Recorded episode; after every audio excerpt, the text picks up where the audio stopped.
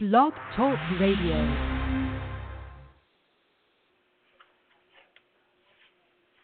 Hello, everyone. This is Coach Randy Bloemendaal, and this is the Coach's Corner.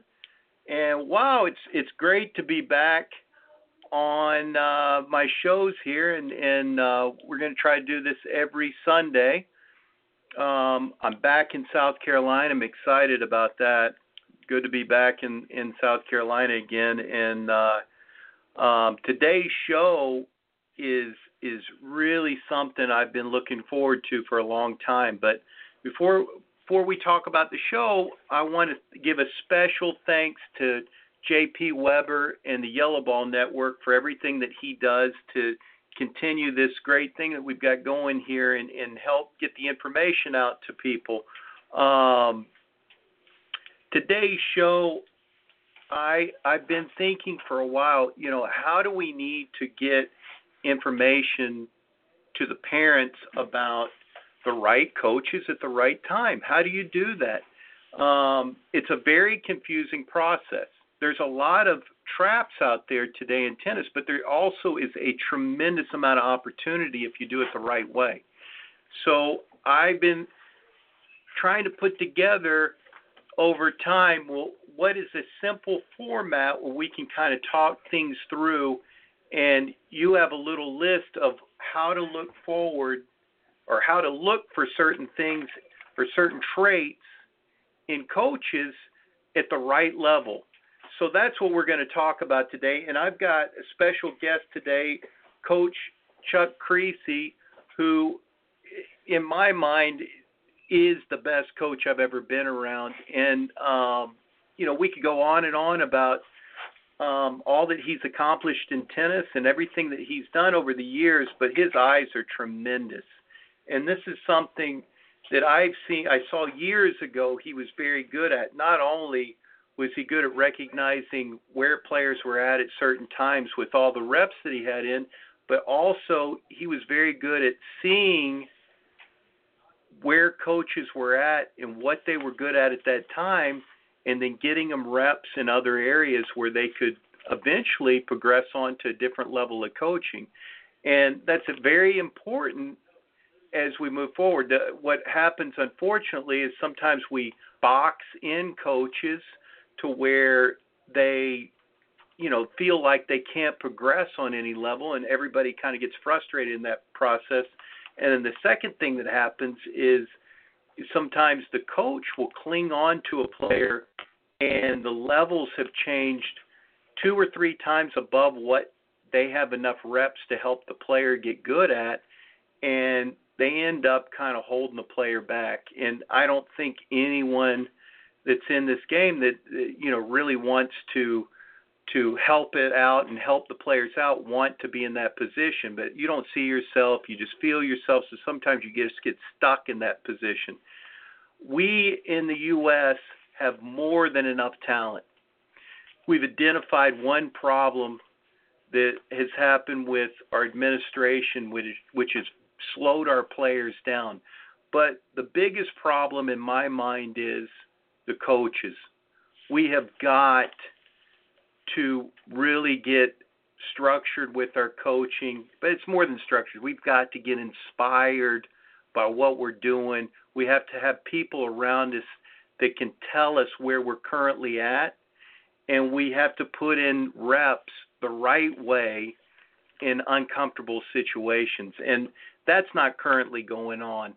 Um, so there there's a lot of lot of pitfalls, a lot of traps out there, and I'm going to go into that here just in a second. But before I do, I want as I introduce Coach Kriese to you, I wanted him to talk a little bit about.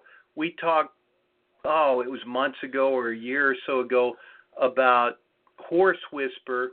It was a you know a documentary that was out there, and then how do you find that type of person in coaching when you get to certain levels because you know as we go through all of this and we start talking about what you need to look for in coaches what you'll see is a lot of that is a very similar trait to and I would recommend that documentary The Horse Whisperer but I at this time I'm going to turn it over to Coach Kriese and let him tell a story a little bit about Horse Whisper, and then come back and we're going to talk about a few things that you should look for with uh, coaches. Coach Kriese. Yeah. Hey, thanks, Coach, for having me on. I appreciate it a lot, and uh, boy, this is a big topic, a very, very important topic, I should say. Um, you know, you know, the thing is, it's uh, first of all, just talk about coaches. Uh, sadly, most are under-respected. Sometimes they're underappreciated. Sometimes they're over speculated. In other words, people put too much on them. Uh, but it's it's very confusing. Uh, I've always, I always wanted to be a coach because to me the coaches were the people I respected most in my life. Uh, those were the people I know that made a huge difference in all the sports that I coached or all the co- sports that I played. But uh, there there's um, they are the single most important person in the athlete's life and career. And the parents need to understand that, and they need to understand there's not one perfect coach for one perfect kid. If somebody's doing great with a youngster, doesn't necessarily mean they're going to be doing great with your youngster. You have to, as a parent, find the the right person. There's no cookie cutter, uh, perfect cookie cutter coach. The kids, here here's the deal though. You've got to coach their hearts. You've got to coach the insides of them as much as the outside. Um, players are made from the inside out. And you said something very interesting just now. You said that players can't see themselves, they only feel themselves. Well, that's exactly right. No player can see themselves hit a ball, walk, run, what their strokes look like. Now, of course, we have the the great advantage of videos now that we uh, didn't used to have and things. They can see afterwards, and you can use video analysis and things. But at the same time, when they're executing, uh, you you must still coach players from the inside out. But uh, to talk about the horse whisper type coach, uh, actually, I've got a son that plays baseball, and um, with with my son. Um, Coach actually you said that we there's baseball with youth is a lot like base uh, tennis with the youth. Everybody is out there trying to help their kids at 8, 9, 10, 11, 12, 13 get the base where they can go out and be a world champion and uh boy it's it's something the amount of baseball people that are out there uh everybody sets up these uh butler buildings and uh they go into these garages and Butler buildings and things, and they'll coach the kids. And I didn't know, even if I'd been in athletics and coaching myself 46, 47 years, I was very confused by baseball. And you basically told me one time, try to get somebody that coaches the heart, or somebody to try to get a that horse whisper type person. And um, the whole purpose of getting the right person is that the kids need to learn from the inside out and develop the hunger of an inquisitive mind. What is the most important quality of a championship athlete? Well, it's the hunger of an inquisitive mind. Now, let me just just finish here real quickly here by saying nothing in our society lately has inspired me to think that kids are developing the hunger of an inquisitive mind. They are they are primarily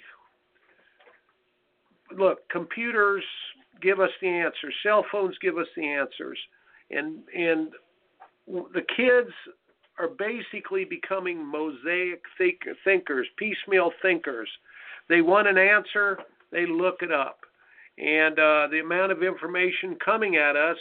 It's great. Look, it's great that we have uh, the cell phones and the information coach, but kids can go look up things and that's nice. However, there's nothing about getting instant information and instant um, answer that really stimulates their their hunger to to seek out more things. I, I really believe that it's it's a huge huge trap that kids fall into and parents fall into thinking that there's an answer answer to how to get your kids better. Each kid is different.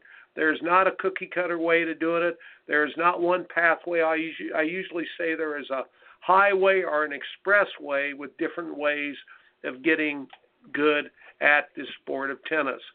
But the, the, the cell phones are basically hijacking the dopamine faucet of the brain, first of all, with the kids, where the kids are, do not develop an inquisitive mind. They don't have to suffer enough to get the opportunities, they don't have to suffer enough to get the answers, they don't have to suffer through failure enough to give them the necessary motivation to get things. So, yeah, that that right person. I, we've got a like a 73 year old guy that's just pretty amazing. He's a he's right. He's the right guy for my son, and we go every two weeks, parents.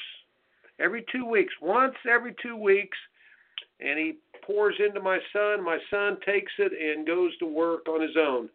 And uh, I'm getting a big buzz out of it as a parent to see my son falling in love with the game of baseball. But uh, we've got to do the same thing in tennis. So that's pretty much what we're trying to do, Coach. Thank, thank you, Coach. And and uh, we talk a lot about this guy that your your son goes to. And one thing that you you all every week when you tell me some of the things that he does with your son Paul and his baseball, um, I get excited. I pull out my own notepad. I can't, you know, like some of this stuff is is wow. I mean, you you don't get that kind of coaching. Can, can I give you an idea for this yeah. last week? Okay, so I have to drive my son an hour and a half, and um, he's sort of reading this article on the way up there, and I said, "What is this?" He said, "Well, Coach uh, Wally wanted me to to uh, read this." I said, "Well, what is it?" And I looked at it. It was about the Chinese bamboo tree. I said, "Well, this doesn't have much to do about baseball, but it does. It has everything to do with baseball or tennis or learning." The Chinese bamboo tree basically is when you get a Chinese bamboo tree and you plant it, you have to water it and fertilize it and nurture it for one, nothing shows. You're one year, two years, nothing shows. Three years, nothing shows. Four years, nothing shows.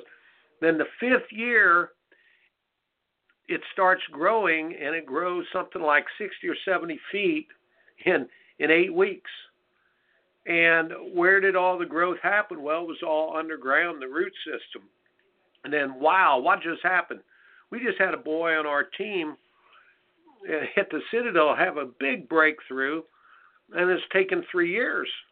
It's one of those holy cow, what just happened there? And again, the, the Chinese bamboo tree, but that's tremendous wisdom, and nobody wants to know about. Uh, nobody wants to wait and do all the right things through faith and through belief and through nurturing, through caring and through doing and persisting and all those things that you have to do and the many failures you have to do. So parents, uh, you know, the biggest thing is parents need to just be very wise about understanding that this is more like growing the Chinese bamboo tree than it is growing a corn stalk in Indiana or somewhere where it grows in two months, bears fruit, and falls over. Absolutely. And that that documentary that I was talking about with the horse whisperer, there was a movie out with Robert Redford. That's not the it's a documentary, and the documentary is called Buck, and it's about Buck Brannaman, and and I would I would recommend that to any parent to watch, and and when you watch it, just watch how he handles what he's doing and in the mastery of it. Um, shifting gears, I I want to talk a little bit about the traps. Um, and I've got five traps that I want to I want to go through one by one. So so get your paper and pencil out. These are these are some of the areas where you're like, well, hey, where do we get stuck? You know, I you, you don't want to talk about, hey, this person's not the right coach because coaches are, you know, they they shouldn't really be talking about it. You've got to kind of figure it out. They should be talking about each other. You have to figure out what's going on, but where did they get stuck? And then we need to get these coaches in line with learning and teaching the right things. So I want to briefly go through this. Get your paper, pencil out. These are five things. They're not in any particular order. And then I would like Coach Kriese kind of to comment on you know his experience with these. The first one is uh, you, you've got these coaches out there that they explain in great detail one pathway for all players. Now, coach, why does that not work? Well, I mean that's just like uh, in sports, one way never fits all. I've always used this example. If you put the bag over the top of 10 different players, and there were 10 of the top 20 players in the world, and you just watch their strokes and their method and the way they hit the ball and the way that he reacted, every there there would be 10 different ways of doing. Guess what? There would be 20 different ways of doing it, and top 100 there's 100 different ways of doing it. So there's not a cookie cutter way of doing this. However, there's similarities with some of the some of the grips and some of the stroke techniques and how fluid you have to be in the chain, uh, the kinetic chain from the feet to the hands and all this. But the bottom line on the thing is your unique style is your unique style. And you better have your unique style because even if you get good with somebody else's style, the best you can ever be is an is an imposter or somebody is an intim- is a imitator. So you've got to be number one in the world at being yourself, number one. And, but there is more than one pathway.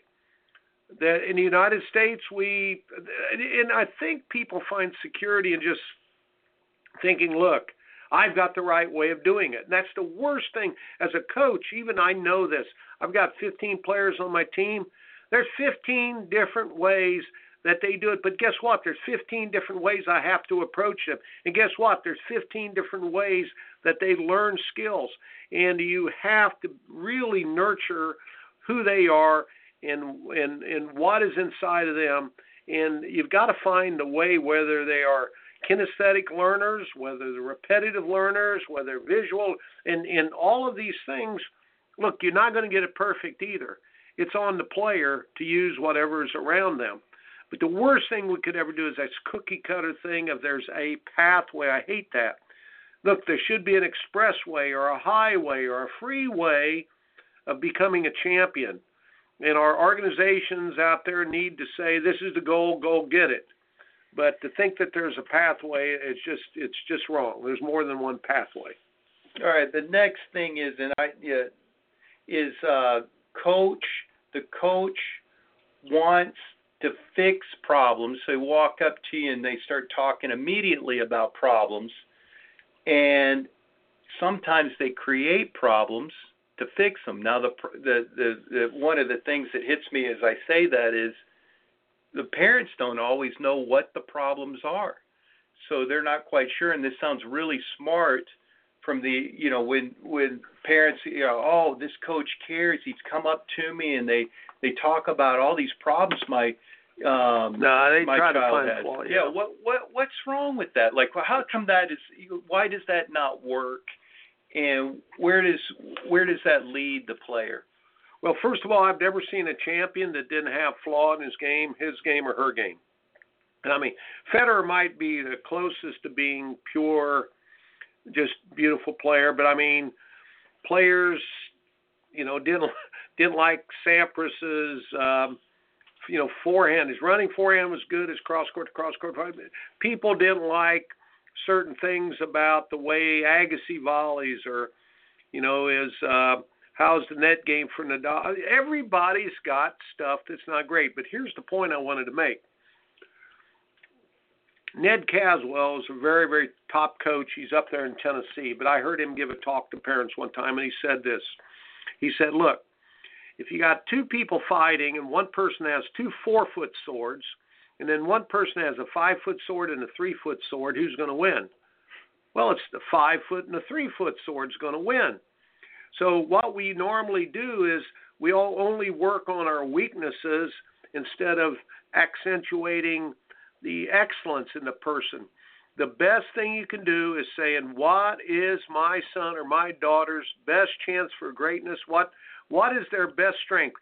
You nurture that strength, you grow that strength, you build that strength. Whether it's a forehand, a backhand, or whether it's movement or whatever it is, you make them feel great about their good becomes great, and guess what? Their their bad stroke becomes adequate and, and and that coach it's it really bothers me when coaches walk up and say I can fix that at backhand, and then they change the grip or they change this, and that's the that's the stupidest thing you could do after a certain point. After 15 or 16, you don't do that. It's like changing a a person's jump shot or changing a per- now there's stuff. I mean, maybe Tim Tebow should have learned a shorter back take on his uh, throwing motion, shorter throwing motion earlier. There's some things out there like that, but it takes some very skilled eyes to see that. But I see so many young coaches walk up and say, "Oh man, need to change grip on that forehand," and then it takes the kid about three years to get his forehand halfway decent again. And you don't do that. You've you've got to basically it takes a lot of skill set because the whole patterns of the point, the shot selection, everything has to do with this the sequencing of things from the time the kid's 10 to 16 or whatever it is. Yeah. And so, uh, you So, know, so in following that up, the the forehands and backhands probably don't mess with that. I don't mess with ground strokes after age 15 at all. The, I- look, the, I- I- serve and the and Coach, the I, okay. I, I look. I, I'm. I think volleys. There's so little movement with volleys, and there's technical things that have to be exact. Your volleys are almost all technique, because your your 70% of the power comes from the opponent. 30% is you. Your technique has to be good there, so you've got to have a kind of a backhand grip. You've got to be able to do those. You've you've got to correct those things. Um, your serve. If you have a power leak in the serve, a lot of times you can correct it with a stance, with some simple, simple uh, motor motor uh, mechanic. But ground strokes, don't mess with ground strokes. Parents after age 15 or 60, don't mess with them. That's their signature. You can make a few adjustments with footwork. Like we've got a youngster on my team. His forehand is way, you know, he gets picked on out wide on his forehand because too much Western. Well, we work on just getting his footwork squared more and working on this one shot, keeping it simple as cross court to cross court, and his running forehand that he takes from the guy goes down line and he pulls across court. We work on the footwork a little bit to where he can handle that ball, but you don't take away from that great inside out forehand he's got. Yeah, because the, the problem is that what you end up doing is you end up maybe, and it's the sword thing that you just talked about, you maybe end up helping their weakness slightly, but you take away their strength. Completely. You make a four foot sword and a three foot and a half sword. So you really So the next the next thing I had, the next thing we need to write down was um, the the the coach explains flaws, doesn't see the unique greatness. Now this is something I think takes a lot of years. yeah. But I constantly hear these sales guy, you know, these guys out there selling, you know, this is what I can do on the court, and they'll go through every flaw, every flaw. But we all know our child gotta- has a uniqueness. You got to see the unique greatness in every youngster. Every one of them has a unique greatness. The word is unique. Agreed, agreed. Cookie cutter technique with lots of gimmicks. How come that doesn't work? Well, you're number one in the world of being you. But even if you copy Federer perfectly or uh, Madison Keys perfectly as a female, you're going to be an imitation. But we're, So- YouTube is full of videos right now of these little gimmicks and stuff. I mean, Well- and, and parents love that. They look, look, love look, look. There, it's just like a baseball swing or anything. There are similar biomechanic things that matter. You know, I mean, your racket speed matters. Keeping the ball in the contact or the racket in the contact zone matters. Footwork matters. This is the way I, I've gotten to the place where I teach this way. I teach lower body. I teach lower body, overlearn, overlearn, overlearn till it's perfect because it's so fast now that there's a almost a perfect similarity to the movement to the ball and recovery from the ball that you hit. I say that's mechanical. Lower body, upper body is kinesthetic though. I let the guys go a lot, picking out their own style. However, years ago we used to do it backwards. We used to make the upper body mechanical and the lower body. I mean, Evonne Goolagong, I remember her. She used about twice as many steps as most of the other women. Chris Evert was sort of perfect the way she did things. I mean, with the difference in the rackets, yeah, you had being more mechanical gave you a long, you know, longer hitting zone, gave you a bit more consistency in those things. But now the technology has allowed lots of different styles. The upper body, I like it being kinesthetic, but more the heart of the athlete is unique.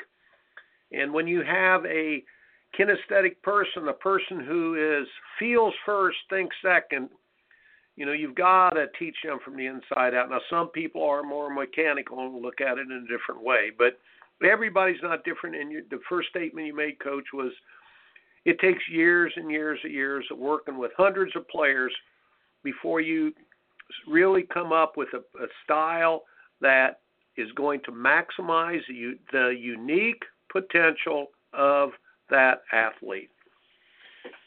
The last trap I had, I remember this story that Steve Smith told me years ago. He said, you know, uh, tennis promotes our sparring partners up to coaches. And and I was thinking, well, what's he? he said, look, look, in boxing, do you think it would ever happen in boxing that the sparring partner would be the coach?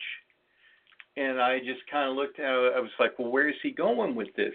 So, and I remember what he we talked about, but sparring partners, you know, that's a big trap in tennis. You get these guys, they they're still playing, they're playing well, and there's I, they're learning how to coach but sometimes we promote them up into a position that they're not ready for. Why is that, Coach? Why why well, are those you, guys are not you, ready? Are you saying that um, a lot of times the players that don't make it as players, they go into coaching? We promote them into coaching instead of making coaches coaches, or I don't think there's a simple formula for that, uh, Coach Bloemendaal. I um, you're right.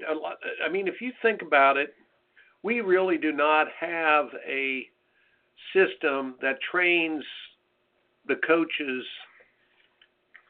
You, look, you cannot go take any training program and be an excellent coach. I don't think there are any great young coaches. I'm sorry to say that. If you're young out there, I just think it takes so many reps of successes and failures along the way takes the the older people with the older eyes, with the very knowledgeable eyes, with the wisdom to make the right moves. I, I would never trust my son or my daughter with a coach that's that's really young for uh, anything else except maybe mo- some motivation and some hitting. But to make the the unique moves, it takes a, a, long time. But the sparring partner thing yeah, we promote uh, a lot of the shoulda, woulda, coulda been players into coaching. But uh, I think a real coach is just a teacher who's looking for the answers, endlessly searching for the correct answers. Absolutely, you have to have thousands and thousands, thousands of reps, reps in that, and and you don't always get the reps in uh, uh, where you don't at all get the reps in as a player. I mean, it's a different set no, of no, reps. No, no, and, completely and, different. And those reps do matter, and eventually you'll learn how to translate that into your coaching, but it doesn't happen immediately. Well, I, I mean, let's let's go there. Let's. Um, there's some tour coaches that are they go out there and they. I mean, you got a Paul Annacone that was you know coaches out there on the pro tour I think Lendl's out there coaching, but the world's most renowned coaches were they great players themselves? Not always. Not I'd say less than fifty percent. Um, definitely in other sports. I mean, you look at it. Bobby Knight never played professional basketball. He was number six guy at Ohio State. Was Bill was Belichick a pro football player? No, I don't believe so. I, I don't I, think he was yeah. too. Tom Landry, I think, played Vince Lombardi was not he you know he ended up he was coaching at Fordham initially and then he got his break as an assistant with the uh, assistant to the New York Giants then he went to Green Bay but really the coaching is a big big full bag of many many different skill sets. You know, so I, I don't I don't know. I just think that uh, there's a lot of great coaches out there that can't beat their players, and they should not be able to. It's just like Bobby Knight couldn't beat any of his players in basketball. I'm going to change change up a little bit. We're going to make a different list here. Now it's going to be the list of attributes that you should be looking for in a coach as as you look for your coach. These are the things that you it, it should the light bulb should go off. You should hear him talk about these things. You go, okay, this guy could be my horse whisper guy. The coach understands developing a player is level based, not age based, but the levels are divided in two equal parts maturity and skill. Why is that important? Why is well, it important? Well, I mean, you're exactly right. If you want to put in a nutshell, exactly why we're so slow in developing players in the United States is we go by age based. We have 10 and under, 12 and under, 14 and under, 16 and under, 18 and under, college. And by the time the kids get through the jumping through the hoops the third or fourth time, uh, I mean, it's sort of redundant. Didn't I already get good? No, I guess not. Now I'm bad again. I'm in an upper age group. Oh, didn't I get? No, I got bad again. So I get good, get bad, get good, get bad. Really, I think that's why this UTR thing is is a good thing, but it should be skill based and not age based. One of the best ideas I've heard. Oh gosh, was a good the top coach there in Atlanta? Really good one. He said, "Look, we're gonna just if we're gonna have rankings, the UTR is a good thing now. It's a rating system, but you ought to have every junior player in the United States listed on the same ranking the 18s to the 14s for sure. And then what you want to do is just say, hey, I'm I'm number 256 in the United States of all players. Oh, by the way, let's pull out all the 14 year old players. Oh, guess what? I'm number nine as far as all the 14 year olds. That's the way we ought to do it because the kids, again, it should be skill based development, not not age based and i just think it's just was a simple way to do it and they didn't think through it and they didn't understand what the heck they were doing as far as holding so many kids back as far as their skill development. And there are places in the world where they do that. Um yeah there are in asia actually what itf has 14 and under and 18 and under i think only but i remember you know gosh when i worked in thailand you were ranked 18 and under basically. I mean, they might have had some subdivisions there, but but but you, look, it should be a skill developed sport. It's it's like when kids start to run and they start to learn things. You let you got to open open it up and let them run to the head of the pack. We sort of lasso our kids and bring them back in. We don't let the cream rise. We bring it back in and stir too many, too many times the next one, the coach is able to give direction to a player when there's adversity or a problem with a common understanding of the level, but a, but uh, uh, uh, answer that's unique to the child. So there's a, a commonality to their approach, but then they give an answer that's unique to their child. Um, when problems occur, when they get hit, which is going to happen in tennis, correct? You're going to get hit with adversity. Um, it is it's a tough sport when you dive below the forehands and backhands.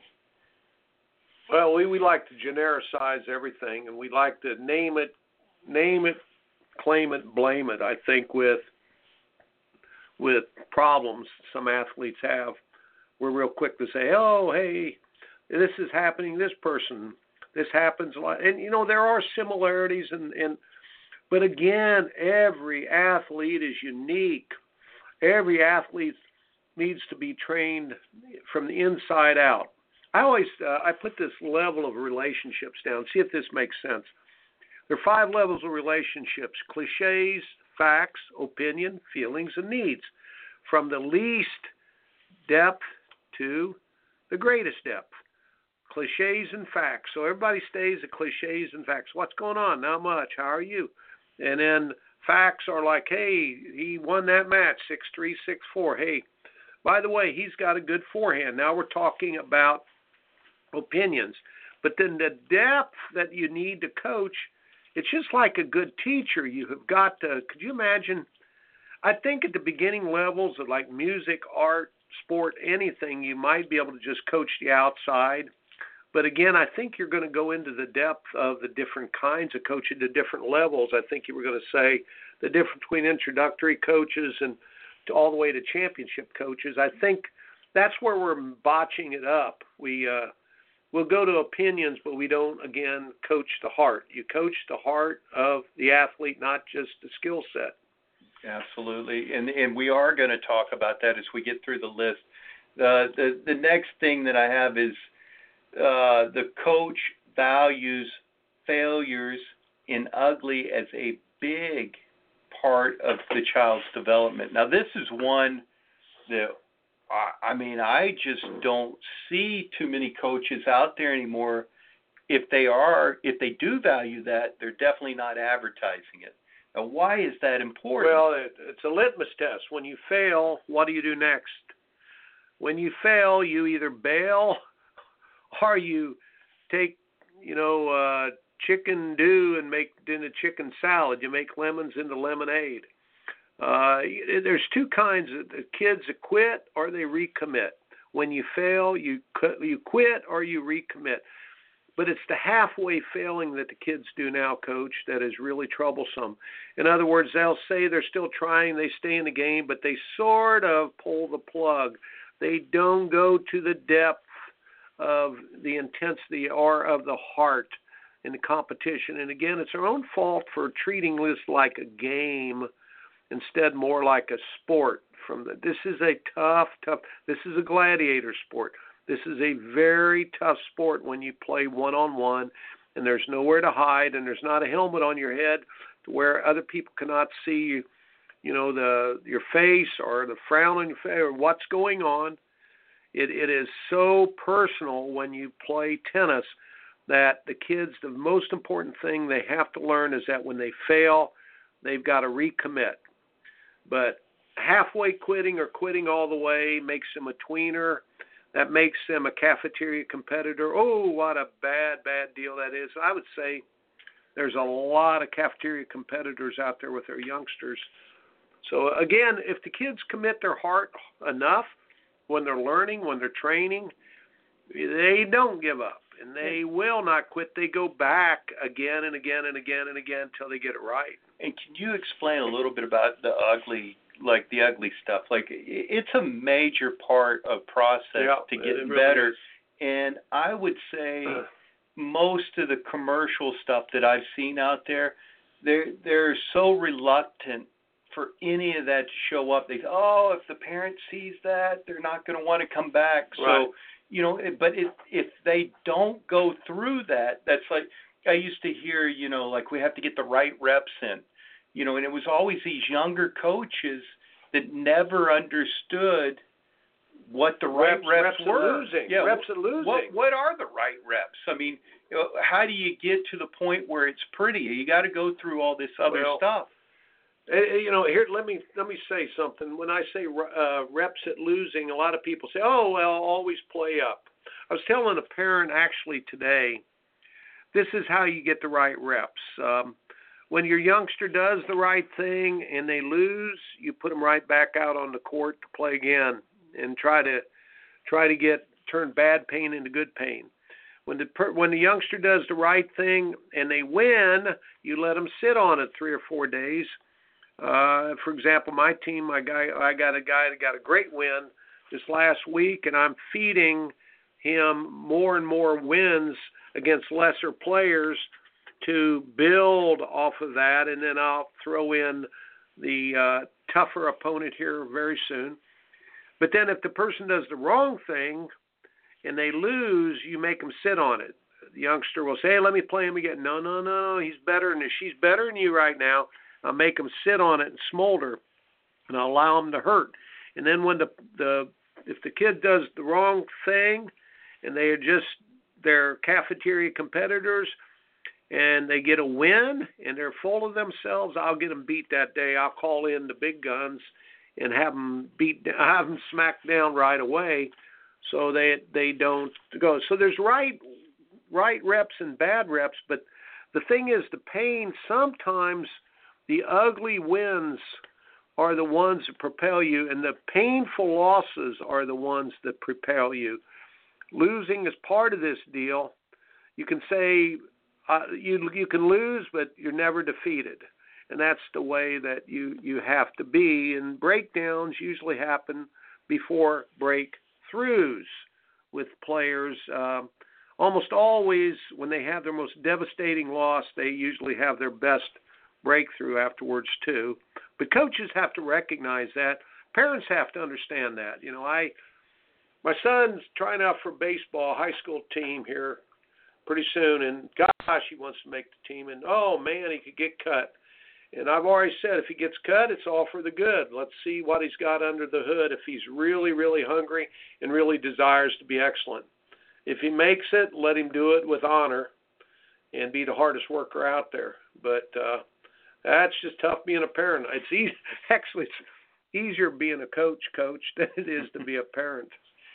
The coach doesn't use a lot of words to explain very complicated problems. Why is this important? Huh. You know, that's a great question. That's a great question, but I use a lot of rhymes and loaded language because, um, first of all, if you can keep it simple, it means that a lot of other people are having the same problems. And I, I'll, you know, pain engages, whether it's pain engages brain or pain goes away, the work you do stays. Don't get mad, get better. I mean, we, you know, there's lots of things that coaches will say. Breakdowns happen before breakthroughs. Well, and one thing that hit me as you were talking, we were talking a few weeks ago, and we were talking about, you know, uh, a lot of different sports shows that are out there, and how players now are Mm. programmed to say certain things because they think yeah, commercially you, you they get, can make you get a money. recording. You get a recording. But if you go back a number of years and you listen to players talk about tennis, they literally sounded like those caveman movies, like a couple of grunt. Oh, oh, how'd you hit topspin? Oh, oh, oh. You know, like it, it wasn't like they don't know. I've heard the stories over and over again. Hey, we had Pete Sampras on the court, and he was talking about his forehand. He didn't even know what you know. He couldn't explain what grip. He knows what grip. He couldn't explain what grip to uh, you know lower level play. They they don't think like that. Players think almost like like cavemen and cave. uh, It's very very I must simple. beat this person. Yes. Hit must- forehand over. Like they're not saying, "Hey, I've got to put the racket at this angle and spin the ball over." If they think like that, they can never compete. They can't compete in any sport, let alone a, a, a 1v1 gladiator sport where you've got another competitor on the other side of the net. So uh, it has to be very concise, automatic responses on the way they're they're thinking each and every you know time. well, paralysis. You don't want paralysis by analysis, and and and, and uh, for the loaded language part of that, and that's what we do. Um, again, I think that there's a time for mechanical learning and stuff, and you, you give it to the youngsters and you have them work on things. But the bottom line on the thing, the kinesthetic, the inside out, is is is really, really what what uh, gets them um, up and up and beyond. It's the inside out. The coach is looking at mastering your child's greatness, not forehands and backhands. Right. Well, you're trying to give them a venue or an avenue to compete, but also to let the inside of their, without the competitive greatness, there there is a part of of all of us that when we're put in that position, whether it's fight or flight, or whether it's just to conquer a goal, or whether we're ambitious, but everybody wants to win once they're on the court. Some people more want to win more than others, and some people will do anything to win it sometimes. But the bottom line on the thing is, uh, it, it's tennis gives us a vehicle to go out and to release, have a total release performance. I talk about a lot to athletes. TRP, total release performance. How do you get the athlete to completely release what they're doing? Now, you have to work hard enough first so you trust all your skills when you're on the court. But then it is a reckoning with the battle that you're about to go to. Just say, look, I'm not in charge of much here other than my effort and how I'm going to compete. And this is what it looks like, whether I win or lose. And bring it on, man. We're going to be 100% of who we are right now. Very good, very good. So though that's the list. So now you have a list of, you know, some traps that you could fall into and possibly identify the wrong coach, or maybe your player or your son or daughter has moved on um, and they need a different level of coach, or you know, and then you have a list of explaining really where what what the coach should be talking about when uh, when they're kind of clued into the right thing for your son or daughter. So moving forward, there's different levels that every player is at at different times, and and there are coaches that some of them just have an aptitude to do well in those levels, and some of them have a lot of reps in those levels, or a little bit of both. And you know, so they're they're very good. And and ideally, and I I remember talking to somebody about this uh, with uh, you know other um, countries are are doing this on a higher level maybe than we are, and there is a relationship that you have to build with players, but if you can pass your player along, um, boy, that can help out if you can do it at the right time. Um, you know, there's things that get in the way maybe um, with that, and we can talk about that at different times. But for your for your eyes, as we go through this list, let's talk now about what exactly what kind of skill set we're looking for at different levels of a player's development. So the first level, when a kid first starts out, your your son or daughter first start uh, playing tennis, what should we be looking for? What what type of coach? I mean, uh, you know, well. Uh, You'd say fundamentals, but it's got to be. There's got to be fun in the fundamentals. I fun hate to just have it is fun. fun in in the fundamentals. Yeah, because the kid's got to fall in yeah, love, it's right? an introductory coach. Yeah. Uh, somebody that gets enthusiasm going. We have a lady where I live in Somerville, and she gets so many kids excited about uh, playing tennis. Let's see, her name's Susie Wimberly. She's just a fantastic synapse, a fan- fantastic person to get the youngsters excited about playing. So all these kids are playing. And, and, And- we've and- done we've done kind of a uh, below average job in tennis and, and uh, giving those those coaches any sort of accolades. Well, don't well, think? right. Every and, and then I mean that, that those people are are they're as genius is the ones that get them through to the top. level. I mean, if you find somebody that's like the Pied Piper that that you know that excites kids about being on the court. And I- that you know, level, that's- and that's level one that is is we get a. But level two is the the hard one. Level Yep. two is like, hey, I want to be good. I've been playing it. It's fun. I want to be good. Yep. Now level two is your fundamental coach, and guess what? The adventure becomes a job. You find out, whoa, this is a hard, hard sport, and I got to work at it. So that person is, you want your more detailed person Mhm. as level two, the fundamental coach, and you know, so that that's uh, that's that's a different person. fundamentals, but they're not losing the heart and the passion that, No, no, that they got them in there. But the fundamentals are very important at that next level.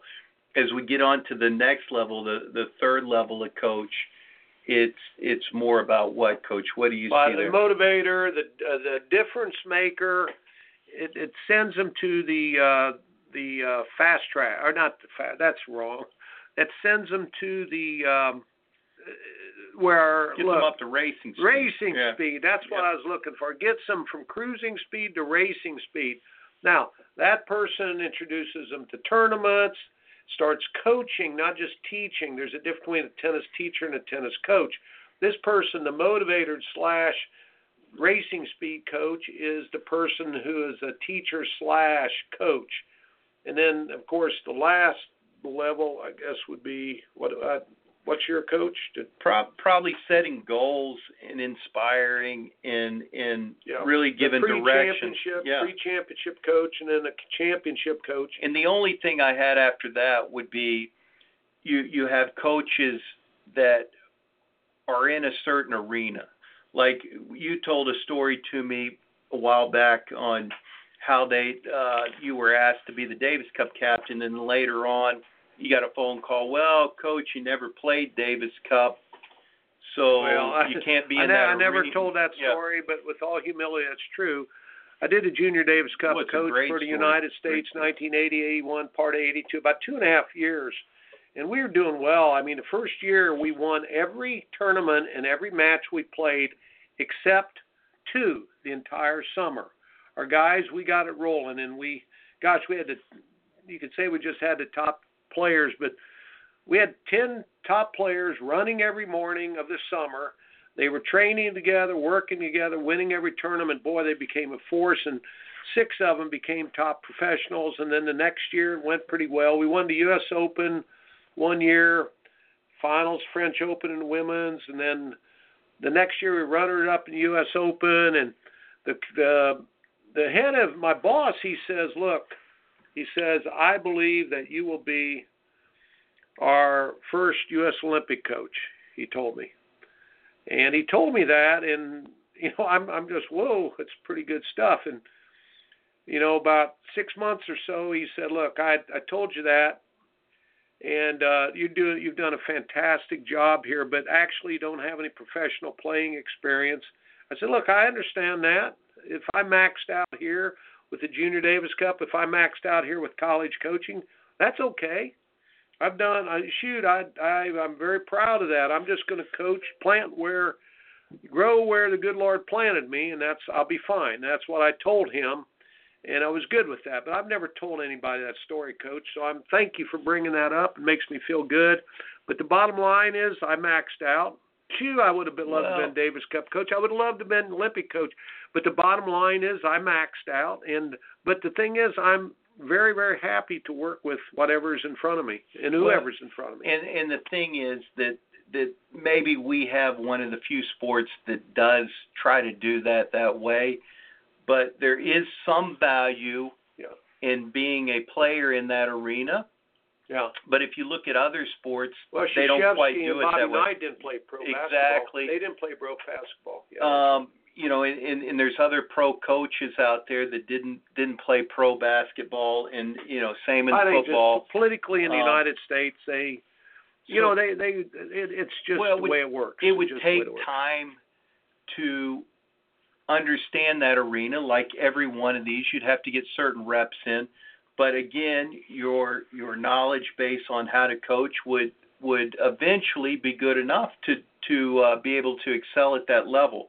So but there are coaches in those arenas. So whether it's a professional coach whether it's college coach and you get that experience those arenas there's there's a certain skill set that it does matter. So that would be the the uh the the final level of coaches. And you know it's very difficult there are some out there people that have been exposed to all those levels now those guys are are invaluable and those are people parents you want to be around you want to talk to Could I uh, jump in there a second? Just there's a lot of uh, championship, pro level coaches on tour. You would not want doing fundamentals with your youngster either. absolutely not because they could not hit the heart of the youngsters at the right time. People who do that, it's like an elementary school teachers. God bless them, you know, because they, whenever they get the kids inspired to want to learn. So it works both ways, and you've got to plant. Yep. You got to grow where the good Lord has planted you. and that's where it gets confusing as a coach or as a coach as a as a parent and um you know it, it there's not a lot of people probably giving this information out um freely to parents and I think a lot of what we talked about boy I, I would take note of because I think it's very important if you want to define a way to to come up with somebody that's really going to help your child excel in the sport, these things really matter a lot. But what matters the most is the care. And if without the care, none of this really matters. So you could be deficient in some of these areas and really care for your your child on a lot higher level than somebody that's just on the surface and your child will still accelerate in that sport. But ideally this would be the way we would go about it, correct? Right, right. Well, here here's I guess the guide would be here. Be a parent first. Use your parent common sense and the love common sense. But you know, and, and listen, I'm not. I'm going to just tell you, pray about it. Ask the good Lord to, help help deliver that. Coach, after you told me to look for a horse whisper type person for my son's baseball, my eye, my radar, sonar, my uh, laws of attra- attraction, RAS. whatever it's called, my RAS was locked in. Who is the right person, not who is it doesn't have to be the flashiest, the best. It, who is the right person that will pour into my son or my daughter for them to develop an inquisitive heart and an inquisitive mind and hunger to go through all of the barriers and all the hardships and everything that you have to do to be the best that they can be within their framework and, and what with what they want to do. The, the tragedy is when we try to program anybody. We are human beings. We are never meant to be programmed. These daggone computers are programming us. They figured out that daggone computers will never act like humans, so they're trying to get humans to act like computers. And you've got to pro, you've got to give to the heart, nurture the heart, coach the heart. Find that person that will coach your son or daughter's heart. That that that that's it. That's it. And that, that's the one that'll work. Well, thank you, thank you, Coach, for this. I I I think that we have talked about a lot of great information today. That's going to be very useful for parents out there as as they go through this uh, this journey, this great journey with their their child, and um, learning and and and figuring out how to find the greatness in each one of them. So I, you know, I I thank you for that. Is there any closing comments? No, no, just uh, coach. Listen to Coach Bloemendaal's Coach's Corner every week. I'll I look forward to listening to more. Coach, thanks for having me on. I certainly appreciate it, and I hope I know this is going to save parents a lot of time and a lot of heartache too. Well, thank you very much. I'll see you back next Sunday. Have a great week. Thanks, Coach. With Lucky Land slots, you can get lucky just about anywhere. Dearly beloved, we are gathered here today to. Has anyone seen the bride and groom? Sorry, sorry, we're here. We were getting lucky in the limo and we lost track of time. No, Lucky Land Casino, with cash prizes that add up quicker than a guest registry. In that case, I pronounce you lucky. Play for free at LuckyLandSlots.com. Daily bonuses are waiting. No purchase necessary. Void where prohibited by law. 18 plus. Terms and conditions apply. See website for details.